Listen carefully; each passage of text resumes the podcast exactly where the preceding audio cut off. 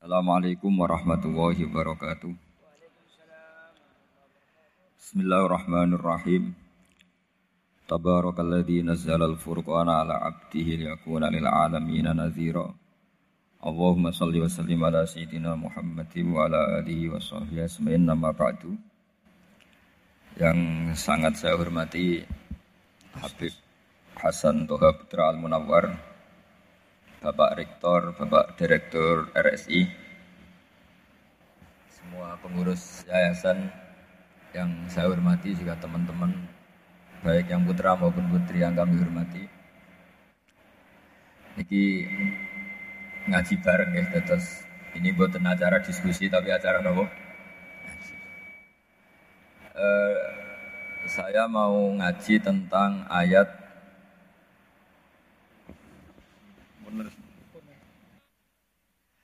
Kul bi fadlillahi wa bi rahmati fa bidzalika falyafrahu. E, ajarkan Muhammad atau katakan Muhammad pada umatmu sebaiknya atau seharusnya mereka hanya gembira dengan melihat fadlnya Allah dan rahmatnya Allah. Ini harus kita pahami mulai dari konstruksi yang paling pokok yaitu akidah. Dua ahwal, ahwal itu satu perilaku sosial, Tiga mutamimat, sesuatu yang tidak pokok, tapi kita butuhkan dalam mengawal hidup ini. Saya beri contoh, orang itu sampai maksiat, itu karena cari kesenangan. Misalnya baru penat itu, ingin seneng, ada orang yang macam-macam lah, ingin melihat maksiat, apa itu pornografi, apa nyabu, apa macam-macam itu sebetulnya agama punya konsep yang luar biasa, yaitu seharusnya seseorang itu gembira, gembira dengan ketaatan. Lalu pertanyaannya caranya gembira gimana? Gembira itu mudah. Jadi misalnya kamu sujud sama Allah Subhanahu wa taala. Terus cara berpikir begini, ini sekaligus ijazah. Cara berpikir begini. Ya Allah, ini kata Sayyidina Ali, kafani izzan an aku nalaka abdan, wa kafani fakhron an nali robban. Ya Allah, eh, betapa sialnya saya, andekan saya jadi budak dari makhluk yang sama. Misalnya sampean itu seorang kiai atau rektor atau doktor atau orang terpelajar, Kemudian kamu jadi budak atau hamba dari makhluk yang setara. Betapa hinanya saya. Maka kata Sayyidina Ali, ya Allah saya ini cukup bahagia, cukup bangga. Karena jadi budak, jadi hamba dari zat yang super atau yang maha super. Ini kok Allah Subhanahu. Sehingga ada kebahagiaan yang luar biasa karena menjadi hambanya Allah Subhanahu wa ta'ala. Eh, setelah bangga, dengan jadi hambanya Allah, maka kita akan malu. Malu misalnya kok saya bahagia itu nunggu melihat pornografi, melihat maksiat. Itu terus menjadi malu. Kenapa saya bisa didikte oleh hal-hal seremeh itu? Ya, kita malu karena didikte oleh hal-hal yang seremeh itu. Karena kita didikte oleh nafsu.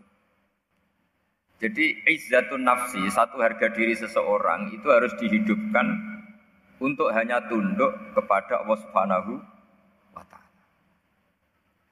Sehingga Nabi itu melatih satu logika tarkul ma'asi. Nabi itu dulu ketika ada seorang pemuda yang ya karena mungkin pemuda ya, dia itu mau masuk Islam, tapi uniknya kata pemuda tadi, tahu masuk Islam tapi asal dibolehkan bebas zina. Jadi ini agak agak sableng. Gitu. Jadi mau masuk Islam syaratnya dibolehkan apa? Zina atau free sex. Karena orangnya agak hiper. Itu Nabi tidak langsung mengancam dengan neraka enggak. Ketika mau pamit gitu semua sahabat melarang. Mah, mah itu jangan, kamu jangan suan Nabi. Itu permintaan yang enggak masuk akal. Setelah lama ditahan terjadi kegaduhan di masjid. Nabi dengar itu ada apa itu? Itu ada pemuda yang mau masuk Islam tapi yasta'dzinuhu zina. Tapi mereka minta izin Nabi untuk tetap boleh zina. Kata Nabi, e, pemuda itu suruh masuk, suruh menghadap saya. Ketika menghadap Nabi, saya ulang lagi ketika menghadap Nabi, Nabi mengajarinya itu luar biasa. Nabi tidak langsung mengancam dengan neraka atau dengan adab tunda, tapi kata Nabi, atau hibbuhu li ummik. Kamu suka kalau ibu kamu itu jadi demenannya orang banyak. Pondok ya Nabi, yang demen ibu saya tak bacok kan. Karena ini agak preman, di mana-mana orang nakal agak preman. Terus atau hibbuhu li bintik. Kamu suka kalau putri kamu ya digitukan orang-orang. Oh ya enggak Nabi, yang gitukan putri saya tak bacok. Atau hibbuhu li kholatik. Kamu suka kalau bule kamu digitukan. Atau hibbuhu li ammatik. Kamu suka kalau saudara bapak kamu digitukan. Nabi itu mengeset ya. Cara sekarang cuci otak mungkin. Nabi itu meluruskan otaknya anak muda itu. Betapa buruknya zina. Cara bahasa Arab ditakbeh. Betapa buruknya zina. Kamu suka kalau korbannya ibu kamu, putri kamu, bude kamu, bule kamu.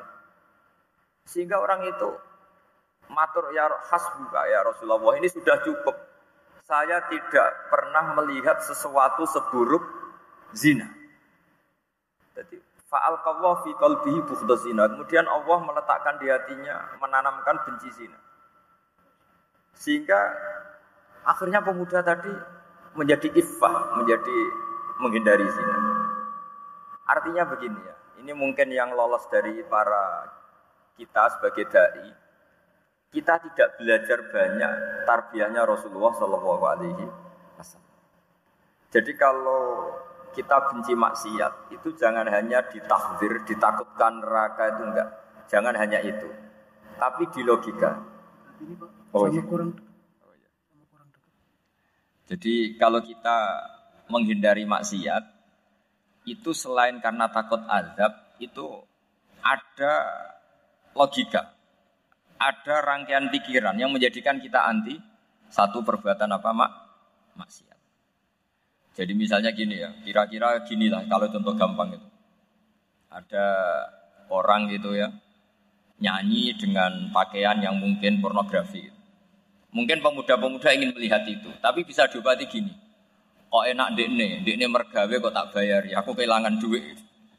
Meskipun dengan logika yang agak serampangan, yang penting menjadi kita ini punya harga diri untuk tidak tergantung hal-hal seperti itu. Jika Nabi itu cara menggambarkan tadi mulai atau li ummi. Kamu suka kalau ibu kamu jadi demenannya orang lain. Pemuda tadi bilang yang demen ibu saya mau saya bunuh. Ditambah lagi atau li bintik. Bagaimana kalau korbannya putri kamu, bule kamu, bude kamu. Sehingga terus si pemuda tadi betapa buruknya zina. Betapa murahnya zina. Akhirnya pemuda tadi al fi qalbi zina terus. Kemudian pemuda tadi itu sangat membenci dengan apa? Berzina. Nah, pikiran-pikiran seperti ini harus kita tanamkan. Harus kita tanamkan supaya orang itu benci melakukan maksiat karena satu memang takut suhtuwah, takut dibendu Allah atau dibenci Allah. Dua memang logika kita mengarahkan tidak maksiat. Nah ini yang terkait Unisula yang nangani kedokteran, nangani medis. Sesuatu yang dilarang Allah itu pasti mador. Maka untuk melarang seseorang bergantung sama narkoba misalnya atau hal-hal yang bahaya pada fisik. Itu satu tentu bagi ahlu tentu karena takut Allah. Tapi banyak masyarakat yang memang benar-benar bisa meninggalkan narkoba karena efek buruknya narkoba. Efek buruknya nopo ganja. Itu kita tanamkan sedemikian rupa. Bahwa itu mengakibatkan sakau, mengakibatkan tidak sadarkan diri, mengakibatkan kebangkrutan ekonomi macam-macam. Sehingga mereka benar-benar benci sama yang namanya narkoba. Jadi di antara manhajul Quran itu kalau mentakbeh, memburuk-burukkan maksiat itu mesti dikritik innahu kana fahisyah innahu kana fahisyata wa makta wa sa'a sabila innahu kana fahisyata wa sa'a sabila diulang beberapa kali sehingga dibutuhkan kecakapan untuk menganggap satu hal yang buruk itu fahsyah, sesuatu yang enggak rasional, sesuatu yang tidak positif, sesuatu yang pasti berdampak nopo negatif. Sehingga kalau misalnya tadi dibacakan oleh Qori kuntum khaira ummatin ukhrijat linnasi ta'muruna bil ma'ruf wa tanhuna 'anil munkar. Untuk berhenti dari kemungkaran itu satu takbihun litil kal mungkar atau litil kal mungkarat bahwa mungkarat itu kita cap kita stigmasi bahwa itu buruk sekali. Seperti Nabi mengajarkan pemuda tadi, masa kamu suka ibu kamu digitukin lelaki lain, putri kamu, bule kamu, bude kamu sehingga orang ini pikirannya termenset betapa buruknya zina. Sama seperti kita sukses memenset betapa buruknya narkoba, betapa buruknya eh, bahan-bahan terlarang. Begitu juga seterusnya terus pengkhianat dan sebagainya. Eh, tapi problem manusia adalah dia itu akan mencari kebahagiaan atau kesenangan sesaat. Maka caranya gimana? Keinginan senang lewat maksiat ini dilawan dengan nyaman dengan to'at. Kita ulang lagi nyaman dengan to'at. Sehingga ulama dulu punya kalimatul munajat, artinya kalimat hubungan pribadi sama Allah yang menjadikan orang itu nyaman. Dan ini yang diajarkan kitab-kitab tasawuf. Kitab tasawuf itu sukses mengajarkan melihat alam raya ini semuanya nyaman, termasuk yang mengecewakan. Itu dianggap nyaman. Saya berkali-kali mengajarkan ilmu ini karena ini musalsal ila Rasulillah Shallallahu Alaihi Wasallam. Itu pernah suatu saat Imam Ahmad itu dipanggil sama tetangganya, anak muda. Tentu Imam Ahmad ini orang yang sangat soleh, sangat waroi, sangat tunduk sama perintahnya Allah dan Rasul. Pemuda tadi manggil, ya Ahmad, datang ke rumah saya. Imam Ahmad datang. Setelah sampai ke pemuda tadi, sudah pulang lagi, saya tidak butuh kamu. Pulang lagi. Setelah sampai rumah dipanggil lagi, ya Ahmad, datang lagi. Datang lagi. Oh saya tidak jadi butuh pulang lagi sampai tiga kali. Dan itu perangai apa? Ekspresi Imam Ahmad itu atau ulama lain yang sesoleh beliau itu nyaman, indah. Beliau tetap senyum-senyum nyaman. Beliau tidak tersinggung, tidak apa terprovokasi, tidak ya pokoknya tidak tidak tersinggung, kelihatan nyaman. Lama-lama pemuda ini terus tanya, ya Ahmad, kamu saya perlakukan seperti ini kok tidak tersinggung? Kamu senyum-senyum saja, happy-happy saja. Jamnya Imam Ahmad itu unik. Wahai pemuda, saya kamu panggil itu senang sekali. Karena kata Nabi, kalau kamu iman dan dengan Allah dan Rasul, maka hormatilah tetangga. Jadi saya senang. Karena nuruti perintah Allah untuk menghormati tetangga. Jadi tidak ada urusannya dengan kamu. Kagetnya kayak apa? Jadi dipanggil tetangga ya senang karena melakukan perintahnya Allah dan Rasul yaitu ikromul jar, fal yukrim jaroh. Disuruh pulang, kamu ingin saya pulang, ya saya pulang. Disuruh datang, ya saya datang. Jadi saya tidak tersinggung, saya tidak ada urusan dengan kamu. Urusan saya dengan Allah Subhanahu wa Itu kalau bapak-bapak istrinya ngomel terus sabar itu ya bagus. Saya tidak punya urusan. Kalau kamu terprovokasi oleh istri, berarti kamu didikte oleh makhluk. Masa seorang rektor didikte makhluk? Kan tidak keren. Apalagi seorang Habib didikte makhluk kan nggak keren. Yang bisa mendikte kita hanya Allah Subhanahu wa taala. Dan Allah mendikte kita mengajarkan kita wa ashiruhunna bil ma'ruf fa in karihtumuhunna fa asa an takrahu shay'a wa yaj'alallahu fi khairan. Jadi cara melihat istri kita bawel gitu atau cerewet, alhamdulillah ini ada pahala tanpa modal, cukup sabar. Kalau istri kamu sedang mesra, malah mintanya ke mall, malah biayanya tinggi. Murah mana dapat pahala dimarahin sama saat mesra minta ke mall? Milih yang pertama kan? Nah ya itu tidak usah modal. Ya. ya gitu aja. Jadi kalau istri sedang marah bawel anggap saja ini rizki. Dapat pahala tanpa apa? Biaya. Nah, kalau pas rukun malah nantang ke mall, biayanya malah tinggi. Jadi ulama dulu itu melihat dunia itu happy. Pernah Imam Syafi'i dikasih tahu, orang yang tadi nyium tangan kamu ya, itu di rumah menghujat Anda. Jadi dia sopan hanya di depan Anda, kalau di luar menghujat Anda. Jawabnya Imam Syafi'i lucu. Ya baguslah. Yang cerita ini kaget. Kenapa bagus ya Abu Abdillah? Kalau manggil Imam Syafi'i ya Abu Abdillah. Ya berarti saya masih wibawa, di depan saya tidak berani katanya. Jadi dipandang enteng saja. Jadi kalau kamu di depan kamu istri kamu tidak berani belanja, tidak ada kamu belanja banyak, anggap saja anda wibawa. Jadi enteng saja. Pernah Imam Syafi'i dikasih tahu, separuh dari kampung anda itu gak suka kamu. Ya bagus lah. Kenapa? Oh nak rarukun malah bakal utang katanya gitu. Kira-kira yang utang itu yang rukun apa yang neng-nengan? Yang rukun. Jadi enteng saja. Masyur itu makalahnya Imam Syafi'i. Waman asa'a ilaika fakot atlakoka. Orang yang berbuat buruk sama kamu berarti membebaskan kamu. Kalau saya sedang nenengan sama Habib Hasan Toha Putra, beliau naik Alphard gak nawarin saya sah karena baru nenengan. Tapi kalau sedang rukun malah harus repot mana? Rukun sama ndak rukun? Repot rukun sebetulnya. Jadi Imam Syafi'i itu happy saja. Kalau sedang rukun sama tetangga ya dianggap rukun itu satu kenikmatan. Sedang tidak rukun ya dianggap satu kenikmatan. Jadi orang dulu itu serilek itu melihat dunia. Kalau kita kan enggak ego. Wah saya ini suami kok dimarahin istri. Wah ini egonya bangkit. Padahal egonya bangkit itu ada kebodohan di situ. Yaitu seorang rektor didikte seorang istri, seorang makhluk. Apalagi kalau Anda daftar wali itu tidak akan jadi wali. Ini wali kok tunduk sama makhluk. Karena didikte apa? Makhluk. Maka Imam Ahmad ketika tetangganya bully gitu ya santai saja beliau happy. Ketika pemuda tadi eskal janggal. Kenapa kamu gak tersinggung ya Ahmad? Memangnya saya harus tersinggung gimana? Kan tak panggil tidak jadi, tak panggil tidak jadi. Hei pemuda, saya ini tidak punya urusan dengan kamu. Saya nuruti kamu karena perintahnya saya senang melakukan perintah Allah harus berbaik sama kamu. Sampai tiga kali. Jadi kebahagiaan ini pula yang harus kita latih dalam melakukan ketaatan. Tapi kalau kita sudah ada bahagia dengan toat itu bahaya sekali.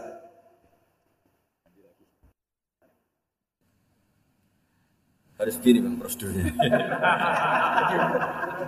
Di DP makhluk itu. Gimana? di DP panitia. Oh yang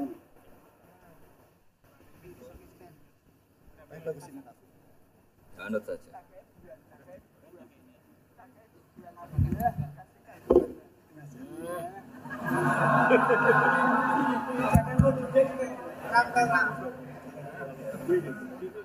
Ya. Sudah, ini sudah bisa. Oh, sudah, ini sudah benar. Untungnya kiainya latihan jadi wali, jadi gak tersinggung. Kalau ndak ini sudah sudah masalah ini. Paling ndak kan baru ngajarkan gitu masa ada bisa meraktekkan gitu. jadi pura-pura soleh. Tapi memang obsesi saya terbesar atau cita-cita saya terbesar memang setiap ngaji saya, saya ingin orang mukmin semuanya itu bahagia. Dengan bahagia itu mereka tidak neko-neko ingin mencari kebahagiaan lewat jalur apa mak maksiat. Sehingga dalam konstitusi ulama yang ditulis di kitab-kitab usul fikih dan itu kitab yang saya kaji, selalu saya kaji. Itu membela-bela sesuatu yang mubah itu sampai luar biasa. Karena melihat mubah itu misalnya Anda tidur, tidur itu berstatus mubah, Anda bermain catur berstatus mubah. Anda rileks sama teman jagungan semalam dengan teman rektor atau dosen atau yayasan itu melihatnya bukan mubah tapi tarkul maksiyah. Misalnya saya semalaman asik musamaroh, musamaroh itu jagungan malam sama Habib Tuhan Al Munawar. Itu awang hitungnya bukan, wah ini jagungan ngalor ngidul tidak penting tuh ndak. Malam itu bahak tidak ke dugem, tidak ke tempat mak. Sehingga ada ulama yang mengatakan mubah itu enggak ada. Saya ulang lagi, mubah itu tidak ada. Kan umumnya ulama bagikan wajib, ya kan, haram itu. Terus di antaranya mubah, sunat, makro. Ada ulama yang mengatakan mubah itu tidak ada. Kenapa logikanya begini? Ithma min mubahin illa wa yatahaqqaqu bihi tarku haramimma. Karena tidak ada mubah yang Anda lakukan kecuali saat itu pasti ditinggalkannya sebuah keharaman. Misalnya Anda sedang jagungan sama istri di luar, di rumah. Asik di rumah semalaman. Mungkin bahas hal-hal yang ringan. Mungkin melihat sinetron atau apa yang yang ringan. Tapi di situ terjadi Anda meninggalkan ke tempat-tempat maksiat. Sekarang ninggal maksiat itu wajib apa mubah? Wajib. Padahal Anda sedang melakukanmu. Nah itu dicatat oleh Allah itu tarkul haram. Meninggalkan kehar. Jika masyur dalam cerita wali-wali itu. Abu Yazid yang seperti itu ibadahnya pernah tanya. Ya Allah lalu yang makomnya orang seperti saya siapa?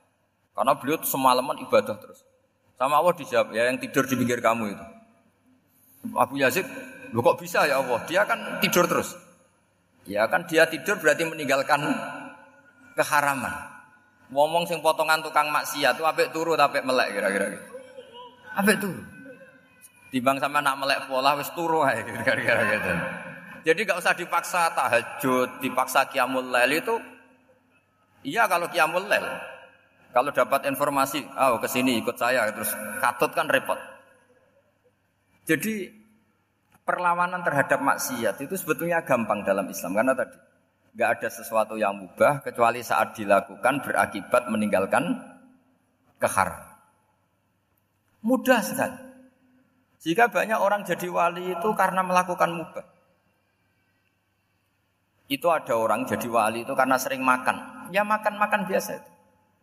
Karena ketika makan ya Allah, betapa doifnya saya. Katanya saya presiden, katanya saya rektor, saya kiai. Ternyata kalau nggak makan tuh lemes. Apa hebatnya makhluk yang bergantung makhluk yang lah, yang lain, yaitu makanan. Nah karena seperti itu terus dia Allah ja'illallah, terus dia sungkeman ning Allah. Betapa lemahnya saya. Sebab itu ketika Quran mengkritik dan dengan tanda kutip kemungkinan Tuhannya Isa bin Maryam itu ngeritiknya sederhana Quran itu. Mal masih hubnu Maryam illa rasul qad khalas min qablihir rusul wa ummuhu siddiqah kana yakulanit to'am. Isa itu tidak Tuhan, wong dia makan. Kamu kebayang nggak misalnya punya Tuhan, wah tadi Tuhan mampir ke rumah saya, dia lemes. Setelah tak kasih makan sehat lagi gitu. Itu kan nggak kebayang. Tapi Tuhan marung di rumah saya lemes tak gratisin kayaknya tidak punya uang gitu. Setelah makan, wah gairah lagi. Kebayang nggak punya Tuhan seperti itu. Jika Quran kalau gojlok sederhana, karena ya kulanit Jika wali-wali itu kalau makan tuh sadar lemahnya dirinya, betapa dirinya tergantung makanan. Sesuatu yang tergantung itu artinya tidak hebat, tidak Tuhan. Jadi untuk menjadi wali, untuk menjadi dapat ridhonya Allah itu sebenarnya sederhana. Termasuk ada ada cara jadi wali yang agak kacau, tapi ini ya benar, asal niatnya benar.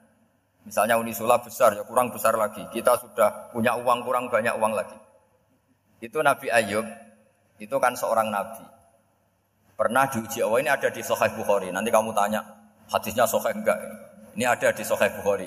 Kadang orang kota itu aneh, enggak ahli hadis tapi tanya, Sahih enggak? Padahal anda kan dibodoni Sahih yang ngandel saja. Jadi kadang ya aneh. Oh nggak tahu kok tanya itu. Itu Nabi Ayub itu sudah kaya, pas itu sudah kaya. Bukan cerita yang masih miskin, mang sudah kaya. E, beliau di kamar dihinggapin satu belalang dari emas.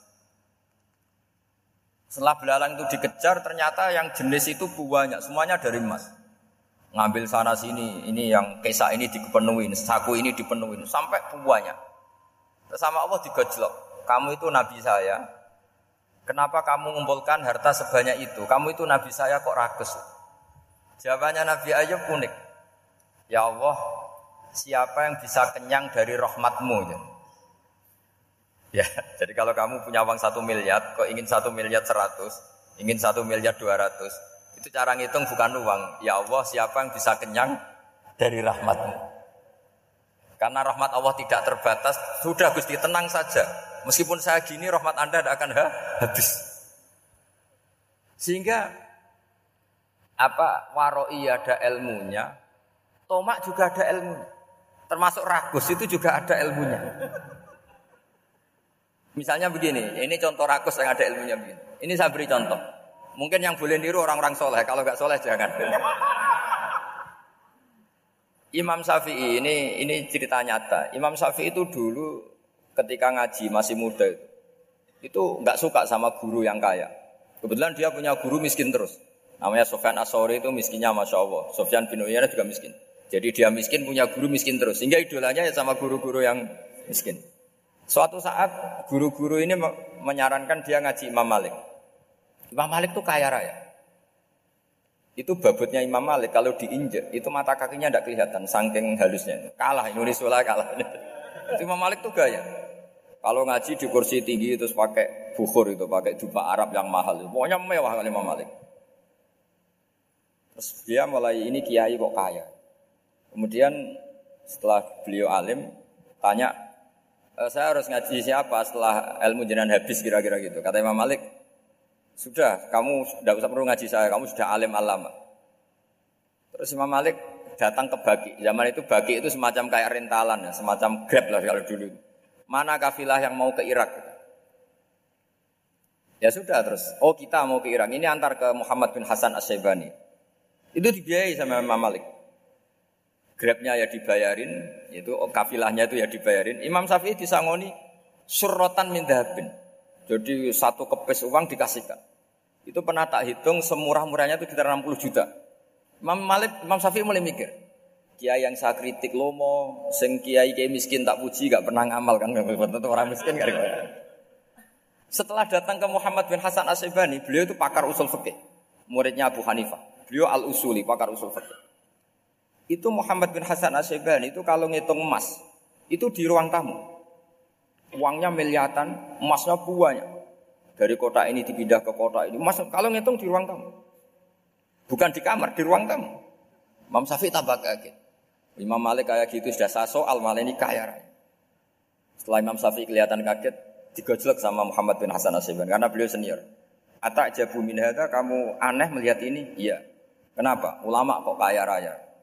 Terus kata Muhammad bin Hasan, ya sudah, uang ini tak kasihkan orang-orang fasik, binti gue demenan, gue nyabu, macam-macam. Oh jangan, nanti dipakai maksiat. Oh jenengan mau sing suka. Semenjak itu Imam Syafi'i rubah mindset. Jadi kalau kampus ini ingin akreditasi A, ingin mulia, ingin apa, kamu ridho. Kalau yang punya prestasi seperti itu adalah orang-orang fasik. Ridho enggak? Enggak kan?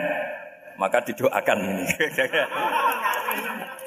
Nah itu namanya berpikir secara usuli. Kamu jangan hanya nuruti karena berpikir waroi terus kamu benci kekayaan, benci pangkat, benci apa, tidak bisa seperti itu. Karena pangkat dan kekayaan ketika dikelola secara kesolehan maka akan menjadi energi positif yang luar biasa. Semenjak itu Muhammad bin Hasan Asyibani berhasil mendidik Imam Syafi'i. Sampai akhirnya keterusan Imam Syafi'i berpendapat kalau orang Islam bisa bikin rumah tingkat, kok punya rumah reok, itu haram. Akhirnya keterusan. Kalau bisa jadi bupati, kok jadi ketua RT juga haram. Karena al-Islam ya'lu wala yu'la Islam itu luhur bukan bisa diluhurin. Sehingga rata-rata orang Syafi'iyah termasuk kiai-kiai Indonesia itu rata-rata ya agak-agak politikus. Ya agak-agak kedonyan, mungkin sebagian ya kedonyan tenan gitu. Karena gak ridho gitu loh. Kalau kesempatan itu dikuasai orang fasik, kemudian menjadi kekuatan maksi, maksi. Coba kalau bupati itu orang yang fasik, kemudian programnya supaya rakyat seneng semalaman dangdutan yang purno misalnya, supaya rakyat seneng dibolehkan dugem, dibolehkan judi. Tapi kalau yang jabat orang soleh kan ada beberapa perda yang menolak penyakit apa? Masyarakat. Jadi kamu jangan melihat bahwa kepangkatan ini hanya sebagai alat korupsi, alat otoriter, enggak. Asal kena orang soleh, maka ini menjadi energi kesolehan atau energi positif. Sebab itu ketika Allah muji para nabi yang soleh, di antaranya disifati apa? Fakot ataina ala Ibrahim alkitab wal hikmata terus ayat wa atainahum mulkan azim. Dan Nabi Ibrahim dan keluarganya tak kasih kerajaan yang besar. Nah sekarang masih banyak orang yang cara pandang ngapain bikin unisula yang megah, ngapain berambisi punya akreditasi A dan sebagainya. Menyoal seperti itu itu salah secara usul fikih. Karena secara usul fikih kesempatan yang baik tentu harus diperjuangkan oleh orang-orang yang so soleh. Karena ini supaya jadi otoritas yang positif. Itu dulu ada latihannya. Jadi orang dulu itu gampang sekali ketika milih miskin ditanya, kenapa miskin? Saya ingin hisap saya ringan. Tapi ketika mereka kaya, yang soleh, supaya harta ini tidak dipakai orang yang nanti dipakai mak masih. Kita misalnya orang soleh kok mau pangkat, karena kita ada ridho, kepangkatan itu dipegang orang maksiat, kemudian menjadi energi maksiat. Begitu juga seterusnya. Maka ulama dulu itu rileks. Sampai Senawawi Al-Bantani itu nanti bisa dicek di tafsir Kul hal yastawil ladina ya'lamuna wal ladina la ya'lamun. Beliau muji-muji ulama. Kemudian ada seorang yang agak hasut mungkin. Tanya begini. Hebatnya ulama itu begini-begini. Terus ditanya, tapi kenapa kita sering melihat ulama ngantri proposal di rumahnya bupati kan?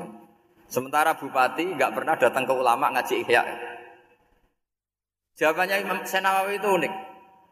Ya karena ulama itu tahu gunanya uang, sehingga nyari uang untuk pondok, untuk masjid. Sementara bupatinya tidak tahu gunanya ilmu, maka tidak pernah ngaji. Jadi ya ringan saja. Jadi ya sudah seperti itu. Jadi kalau ada ulama kedunian, anggap saja karena tahu gunanya uang. Jadi kenapa ulama ngantri di kabupaten, bukan bupati ngantri di ulama jawabannya? Karena ulama tahu gunanya wah, sementara bupatinya nggak tahu gunanya ilmu. Ya kira-kira gitu lah. Ada ustadz tidak ganteng, kesen semerondo cantik. Karena tahu gunanya ustadz itu. Artinya tahu gunanya kalau saya nikah nanti punya anak jadi gus, karena kan dia kiai gitu. Tapi rondone raro gunanya dia karena miskin gitu. Jadi ulama dulu itu rileks. Rileks menafsirkan apa saja itu rileks, termasuk saat terpojok. Itu rileks. Karena semuanya dianalisis pakai ilmu. Sehingga ciri utama wali itu apa? Ala inna awliya Allahi la khawfun alaihim walahum yasanu. Enggak ada rasa takut, enggak ada rasa gampang. Karena melihat sesuatu itu gampang saja. Ulang lagi, melihat sesuatu itu gampang saja ringan. Saya beri contoh ya betapa pentingnya mindset ya, cara berpikir. Orang itu menjadi kikir itu karena nganggap hidup itu lama dan uang itu penting. Kalau zaman Nabi itu sederhana kalau melihat melihat hidup. Pernah suatu saat Nabi itu punya jatah makan. Karena Nabi itu hidupnya juga pas-pasan. Jadi Nabi itu unik. Beliau di satu sisi kaya raya, bisa ngurmat Abu Hurairah, Ammar, Suhaib. Ashabu Sufa itu dirawat Nabi semua. Itu kan kaya, bisa ngerawat sekian orang. Tapi di sisi yang lain untuk pribadinya beliau miskin. Kadang nggak bisa makan hari itu. Tapi di saat yang sama bisa merawat ahlus sufah. Jadi keliru kalau orang hanya cerita Nabi itu miskin untuk makan dirinya aja susah. Itu keliru. Kelirunya kalau tidak diteruskan, tapi Nabi mampu menghidupi ahli sufah. Sikan cerita jatah makannya Nabi itu dikasihkan orang ketika Nabi tanya, ya Aisyah, e, makanan jatah saya di mana? Oh ya Rasulullah tadi ada orang minta tak kasihkan, maka makanan itu habis. Apa kata Nabi? Kamu salah Aisyah. Yang kamu kasihkan itu justru yang masih. Ya, yang kamu kasihkan itu justru yang masih. Sehingga Nabi menganggap, makanya Nabi terus ngendikan. Ya kalau mukhotobnya lelaki ya kira-kira begini. Wahal kamin malika illama akal tafa'afnaita walabis tafa'abelaita. Terus hanya watasoddakta fa'abqoita kata Nabi. Harta kamu ya kamu makan kemudian ke WC jadi kotoran atau punya pakaian mewah nanti rusak Wata sodakta fa'abukoita. Ada yang kamu sodakokan yaitu yang abadi sampai akhir. akhir. Sehingga banyak pengusaha yang mencintai saya setelah tak ajari hadis itu. Misalnya punya uang satu miliar karena dia spekulan atau pedagang rawan bangkrut. Disodakokan ke masjid 50 juta yaitu yang abadi. Jadi kalau suatu saat bangkrut dia masih punya uang 50 juta di akhirat. Jadi Nabi itu mengajari sodako itu apa? Ya sodako itu pengabadian uang kalau kita kan enggak, bilang sodako itu nguras. Itu pikirannya setan, dan pikirannya orang Islam. Itu cara berpikir setan, bukan cara berpikir umat apa. Sehingga Said Ali Zainal Abidin itu kalau ada orang minta, kemudian beliau ngasih, itu beliau bilang gini, marhaban biman hamala zadi ilal akhirah. Uh, matur nuwun nggih jenengan sing sangu kula Jadi dianggap teller saja orang yang minta uang beliau itu dianggap tukang nyatet bank ini. Karena sudah ditabungkan, ya sudah. Kalau kita kan enggak, wah pengemis tuh ganggu gini-gini. Kecuali pengemis profesi ya mungkin kita agak-agak enak. Mari zaman akhir ada, ada pengemis apa? Profesi. Jadi repot. Terus tak beri contoh lagi kebahagiaan ketika kita milih Islam moderat. Islam kita diajarkan guru-guru kita, utamanya oleh guru kita Mbah Maimun. Saya juga sering uh, ketemu beberapa ulama dunia, termasuk Habib Umar. Saya juga ikut sowan ke sini pas beliau sama Habib ini Hasan Toha Putra di sini sama orang-orang moderat itu cara berpikir juga luar biasa indah. Beliau pernah cerita ya beberapa ulama lah, banyak yang cerita itu. Saya pernah diceritani seorang alim ketika ada orang ekstremis itu mau ngebom di tempat maksiat. Kebetulan yang maksiat itu kebanyakan ya orang Islam. Karena di negara yang mayoritas Islam. Ditanya sama Sesak Rawi. Sesak Rawi itu mufasir top di mana? Mesir. Ini mau tak habisin karena mereka orang Islam kok maksiat terus. Terus ditanya sama Imam Sa'rawi. Laumatu ala khini ma'asihim. Aina masiruhum. Kalau mereka mati dalam keadaan maksiat, mereka ke mana? Ya ilanar, mereka pasti masuk neraka. Terus ditanya sama Imam Sa'rawi. Wahal masiruhum ilanar muradun nabi amla. Punya umat maksiat kemudian mati masuk neraka. Itu yang diinginkan Nabi apa enggak? Ya tidak aja. Ya sudah, enggak usah dibom, ditunggu tobatnya kata Karena kalau mati dalam keadaan itu ke neraka dan itu tidak yang diinginkan Rasulullah Shallallahu Alaihi Wasallam. Terus ekstremis ini menjadi tobat, tidak berpikir ekstremis mas. Jadi orang itu harus berpikir mindset yang baik. Meskipun kadang berpikir baik itu ya ya agak-agak kacau. Ada seorang wali majdub itu kalau berdoa agak kacau, tapi nggak bisa dibantah. Masyur itu doa itu. Ini sekaligus ijazah, tapi kalau sebelum wali nggak boleh. itu itu datang ke makamnya Rasulullah SAW. Terus doanya itu begini, Ya Allah, sekarang terserah engkau. Ya Allah sekarang terserah engkau. Jika saya kamu jadikan orang soleh, jika saya engkau jadikan orang soleh, maka surroh habibuk, maka kekasihmu ini senang. Yang susah musuhmu yaitu setan. Tapi kalau engkau menjadikan saya orang fasik, maka yang susah kekasihmu, yang senang musuhmu. Jangan punya dua pilihan itu. Wah itu kan doa tapi kayak teror itu. Ya jadi berdoa di rautoh. Wah itu pasti mandi itu karena Agak-agak maksa Tuhan itu.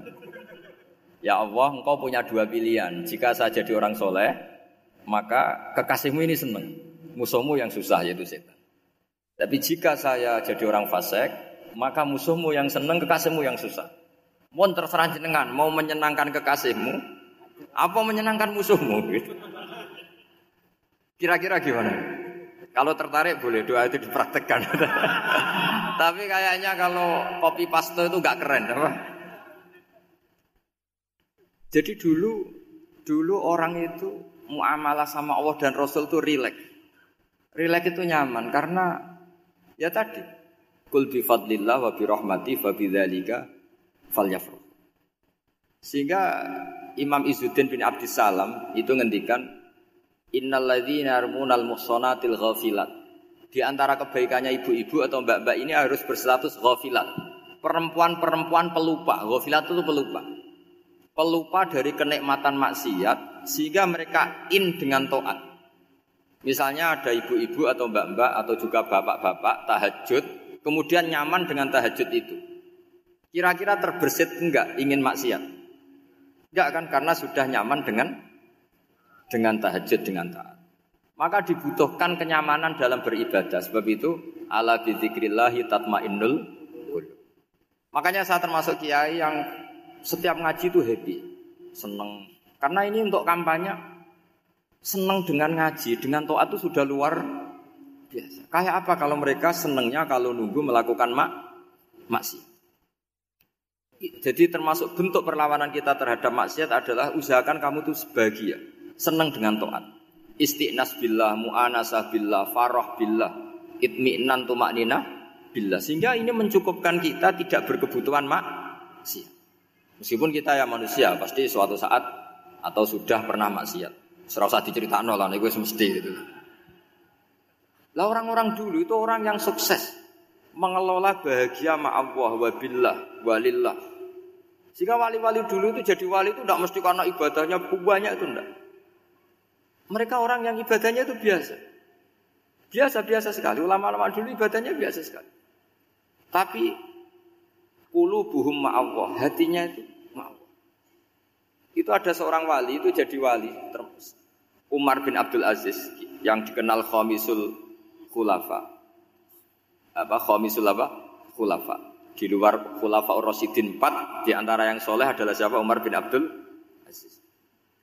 Itu ketika mau meninggal, itu senangnya bukan main. Oh, itu semuanya nangis beliau senang. Terus tanya, kenapa kamu senang? Memangnya saya kalau mati itu ke mana aja? Ila khairi madhubin ilah, kezat terbaik. Di bang urip mbek kowe bulat atau mbek arhamur rahimin ya. Yaitu Allah Subhanahu Jalaluddin Ar-Rumi ketika mau meninggal itu muridnya nangis semua. Beliau marah. Kamu harusnya pesta karena saya mau ketemu kekasih saya, malah kamu tangisi. Goblok sekali kamu katanya. Jadi orang-orang dulu itu luar biasa.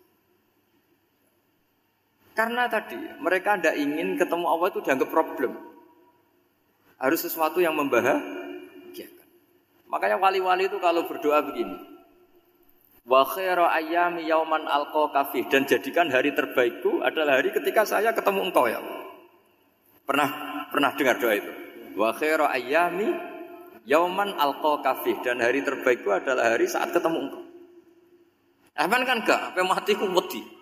Saya tidak tahu wedi dosa apa wedi Israel apa wedi malaikat siapa? Mungkar nakir. Sebenarnya tidak perlu seperti itu. Karena cara pandang Nabi itu ini bisa dipraktekkan. Kalau kamu orang baik, mati artinya apa? Ya baik. Karena husnul. Kalau kamu orang yang buruk, itu kata Nabi, anggap saja mati itu akhir dari keburukan kamu. Nak kue urip terus malah maksiat terus.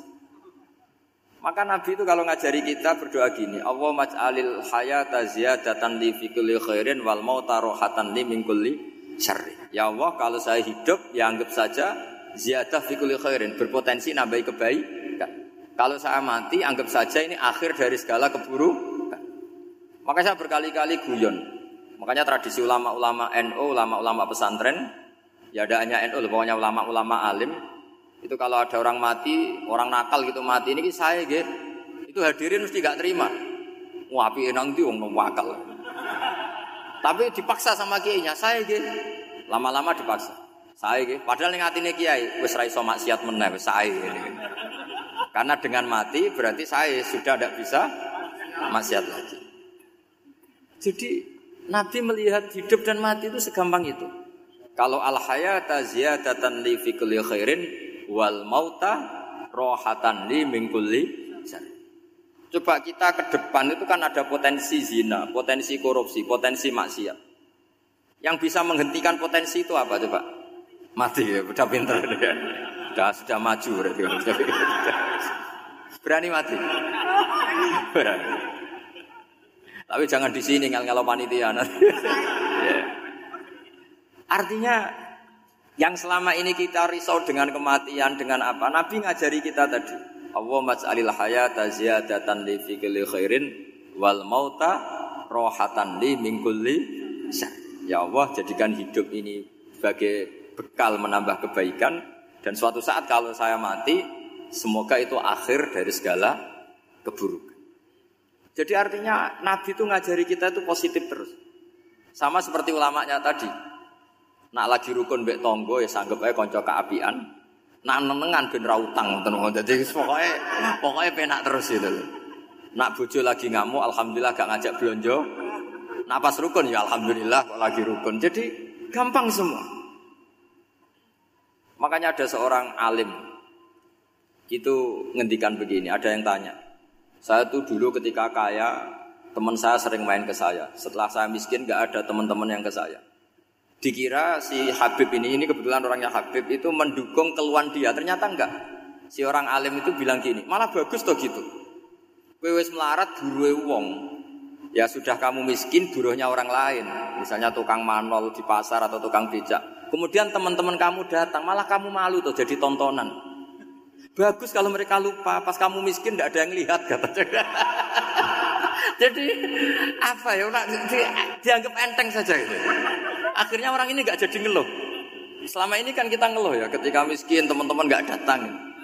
Coba kalau mereka datang pas kamu buruh bikin foto di orang lain, mantan bos buruh, malu gak? Milih datang kepada? Enggak lah, sudah bener itu. Jadi ulama dulu itu makanya sering baca biar tahu solusi hidup.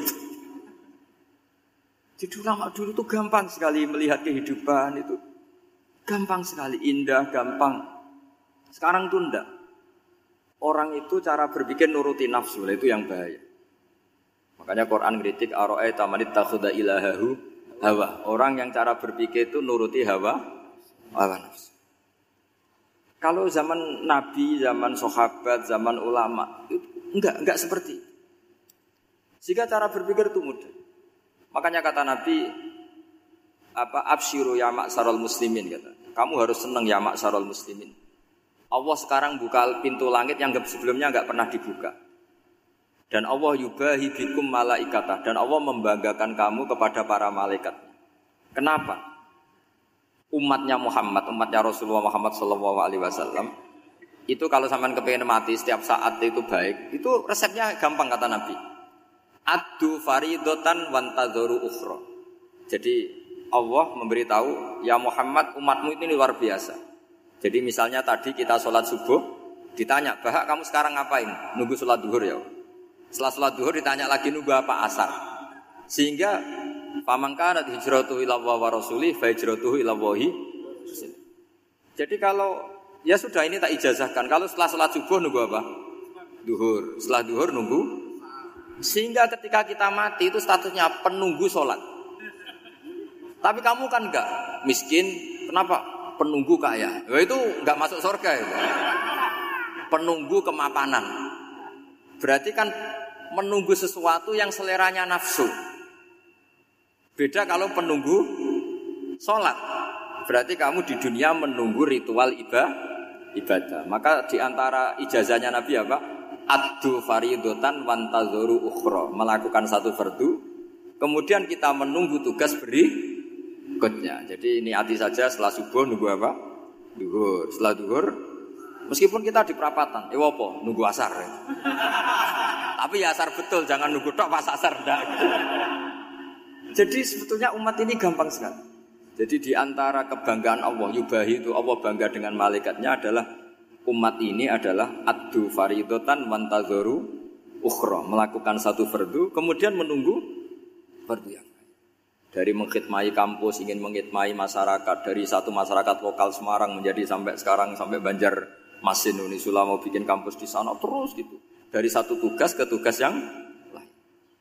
Makanya Islam diajarkan setelah satu tugas selesai faida faruh tafan so, jadi sehingga hidup kita itu dinamis dari satu kebaikan menunggu kebaikan lain, dari satu kebaikan menunggu sehingga hidup kita ngapain?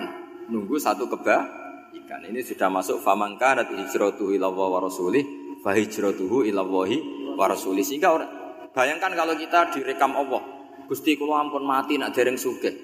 Wis melarat puluhan tahun, sakit, nunggu sesuatu sing sifatnya nafsu, kepengin sugih. Sugih tok jak cukup tahu buruh wong sing tahu ngenyek nih lho itu kan urung-urung wis dendam.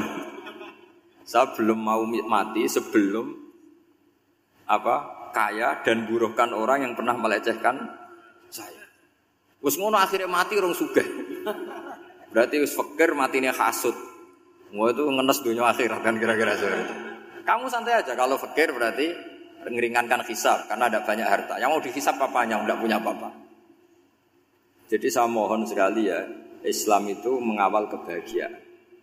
Sebab itu sampai bahagia itu menjadi perintah Islam kul bi fadlillah wa bi rahmati fa bidzalika falyafrahu. Karena dengan bahagia bitoat diharapkan orang Islam itu tidak bahagia atau cari kesenangan lewat jalur apa mak maksiat. Sehingga ciri utama wali apa? Ala inna auliya Allahi la khaufun alaihim walahum yahzan. Sehingga ulama dulu itu rileks, serilek rileksnya. Termasuk yang saya ceritakan tadi, Imam Ahmad, Imam Syafi'i. Itu melihat apa saja rileks. Ya tadi kalau disenangi orang ya barokah punya kawan kebaikan. Nak dineng ya barokah, barokah dineng di gedingi tonggo rada utang, ngeranjuk tulung itu. Jadi rileks saja. Masyur itu Imam Syafi'i ngendikan waman asa'a ilaika fakot atlakoka. Orang yang berbuat buruk sama kamu, hakikatnya adalah membebaskan kamu. Atlako itu apa? Membe membebaskan. Enak gak jadi hidup gitu? Kalau kamu kan enggak, kok gedeng aku salahku apa? Malah kamu ujub dong, orang kok gak tahu salahnya. Kamu jadi suami, istrinya ngomel, kurang apa saya sebagai suami? Ya kurang banyak, tidak ganteng, tidak kaya, tidak ini. malah kalau diterangkan malah parah toh. Ya sudah rileks saja kalau dia ngomel ya tadi. Alhamdulillah dapat pahala tanpa apa? Biaya. Terus ngomel kan butuh energi, paling yang tidak kuat tiga jam. Nanti juga berhenti apa? Sendiri. Terus ambil nilai positifnya. Misalnya ngomel sama suaminya. Bagus lah. Kalau ngomel sama tetangga malah kayak apa gitu aja. Udah. Jadi ulama dulu itu gampang sekali melihat apa melihat hidup. Rasulullah ya gitu melihat hidup tuh gampang saja. Ketika tanya, ya Aisyah apa ada sarapan? Tidak ada ya Rasulullah. Ya sudah saya tak puasa. Jadi enteng saja. Kadang-kadang beliau ingin puasa ya puasa sunat, ada sarapan nggak jadi puasa. Relax. Nabi itu rileks. Kalau ngajari kebaikan juga rileks. Nah sekarang itu banyak orang yang karena mungkin kurang baca. Islam itu kayak menjadi aturan yang bengis, yang repot, yang mengekang. Itu tidak ada seperti itu. Yuridu wa bikumul yusra, wala yuridu bikumul Allah menghendaki agama ini mudah.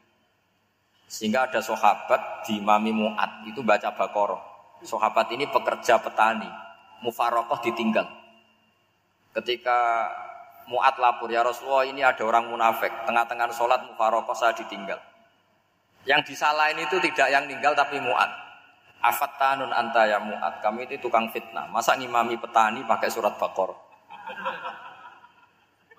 Jadi yang disalahkan ini imamnya. Kalau kamu jadi imam, sholatnya ya yang cepat. Makanya terus banyak orang kecepatan karena tadi. Jadi Nabi itu enteng sekali. Jadi apa ya? Nabi itu beda dengan yang kita bayangkan beda. Nabi pernah ngaji di masjid, kemudian ada tetangga lewat pakai cangkul ke kebun. Semua sahabat gerutu. Ini orang tidak benar. Ada Nabi ngaji ditinggal saja ke kebun tidak ikut ngaji. Jawabannya Nabi tidak. Itu bagus itu ikut sunnah saya. Kenapa ya Rasulullah? Dia kerja nyari halal. Dan untuk menghidupi keluarganya itu juga ajaran saya. Sehingga yang ngaji ya ajarannya Nabi, yang nggak ngaji karena kerja mencukupi keluarga juga ajarannya Nabi. Segampang. Oh, kalau kayaknya kamu kan, wes gak roh akhlak gitu kan gitu. Nabi rileks saja nih gini. Sampai bisa lihat itu di Ikhya di bab Ilul Kasbi.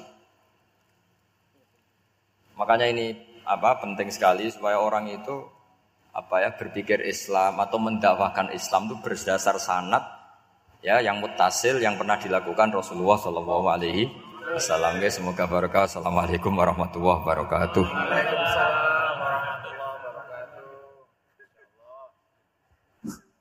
Halo.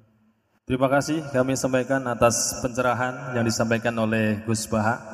Alhamdulillah ini masih ada waktu yang sangat panjang sehingga kita akan buka sesi tanya jawab.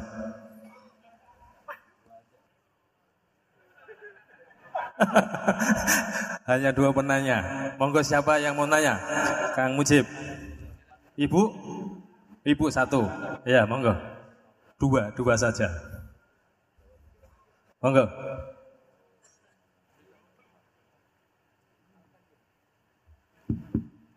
Assalamualaikum warahmatullahi wabarakatuh.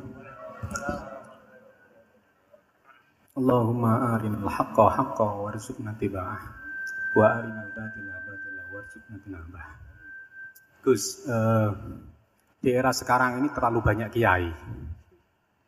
Jadi saking banyaknya kita yang awam ini bingung mana kiai yang benar, yang betul-betul benar menurut Allah. Mana yang seperti nampaknya benar, tapi ternyata itu tidak seperti yang diinginkan Allah. Jadi cara pandang panjenengan ini bagi saya sudah luar biasa mencerahkan sekali. Jadi karena itu kami mohon ini kebetulan ada ketua yayasan juga ada Pak Rektor, ada baiknya kampus ini mulai mendekatkan tradisi keilmuan santri dan uh, akademik, ngaji yang fundamental begini, saya usul itu Bu, bagaimana satu bulan sekali lah Gus Bahak Kerso ke Semarang. Itu yang pertama. Yang kedua, saya juga termasuk orang yang gelisah dengan realitas sekarang. Saya juga mau ngajukan permohonan kepada Gus Bahak. Permohonan yang paling ini Mbak jenengan nulis satu buku, saya muslim, saya happy gitu loh. Ini kayaknya pas banget ini. Jadi benora kita kok serius banget beragama, saya gigi abot banget gitu. Itu yang ketiga, ini penting sekali bagi kita orang-orang tua. Zaman saya gigi golek anak iso ngalim kok Gus Bahak angel.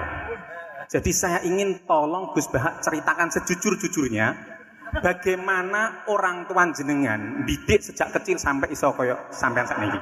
Cekap, saya kira. Assalamualaikum warahmatullahi wabarakatuh.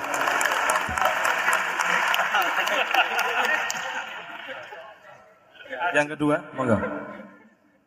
Mohon dibantu mic, mic. Assalamualaikum warahmatullahi wabarakatuh. Gus Baha, kalau badhe tangkret. Jangan kayak ini ya.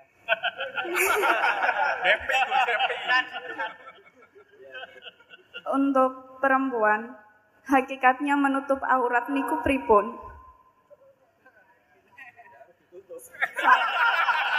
soalnya kalau gede teman niku rata-rata santri tapi kok mboten menutup aurat secara sempurna nah kalau pengen ngertos ilmu nih niku sing jelas pripun Sampun.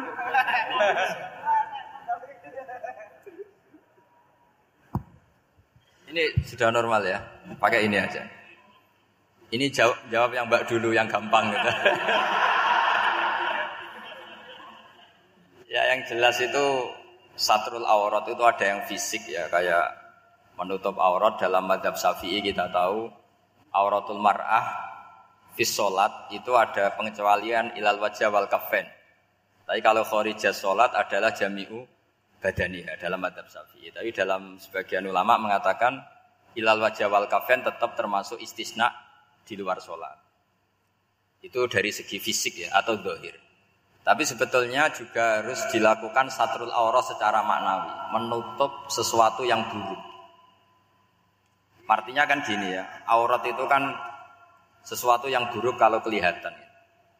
Sehingga misalnya kasus di beberapa negara mungkin fisiknya sudah benar ditutupin tapi mungkin tetap maksiat.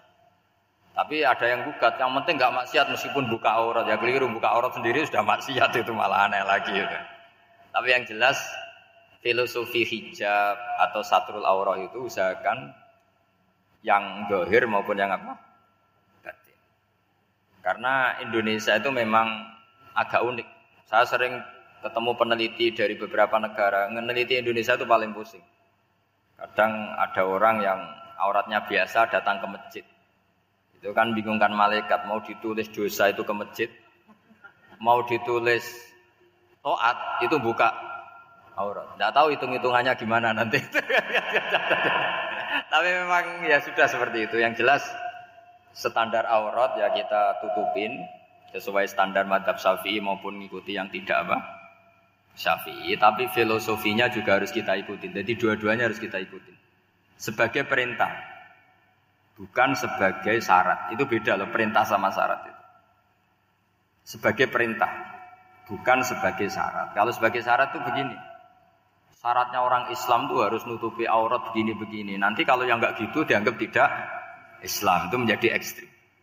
Tapi kalau sifatnya perintah, ya perintah saja. Yang nggak melakukan paling banter dianggap fasikoh, atau tidak solihah, tapi tidak sampai menjadi keluar dari Islam. Ya jadi gitu ya, jadi karena apa ya? Ya sudah seperti itu. Obsesi kita tentu ingin kesolehan, ingin kesolehan sebagai perintah seorang lagi. Jangan biasakan kalau ada aturan itu sebagai syarat. Misalnya gini, kue nak orang alim ra anakku itu bahaya.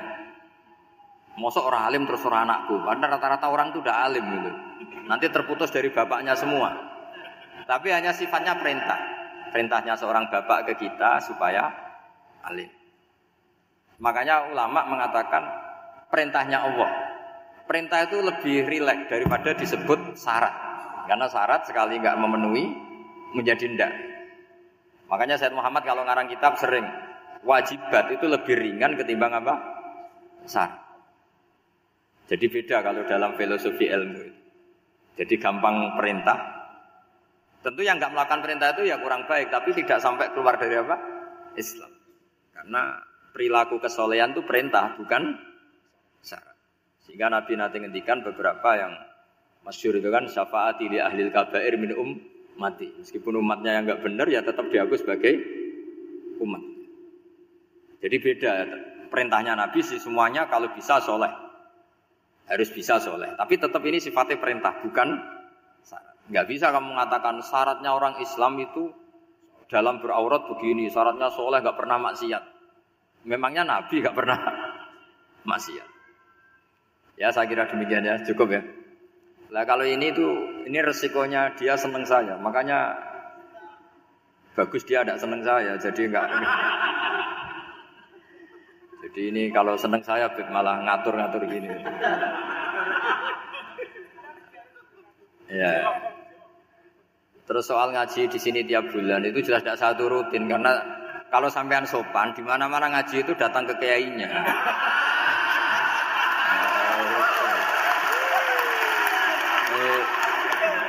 Itu kalau Imam Malik ada pertanyaan kayak Anda, Anda dimarin. Al ilmu yuk talayati. Jadi sumur itu tidak tangin, bukan sumurnya dipindah. Ini enggak sopan sekali.